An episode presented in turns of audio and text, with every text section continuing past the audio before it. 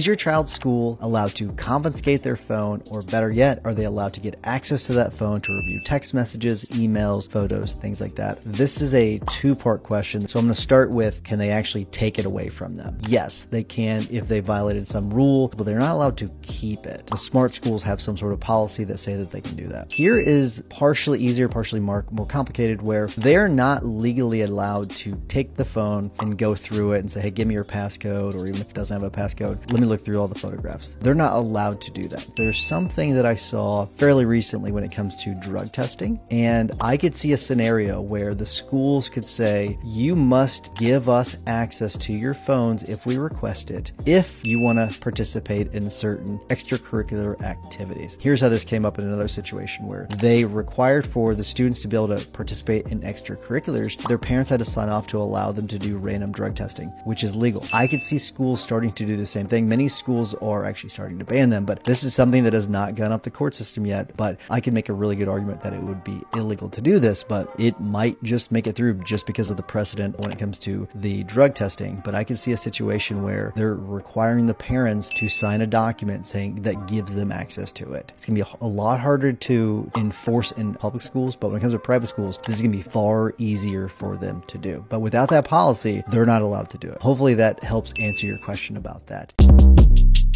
Shortcast Club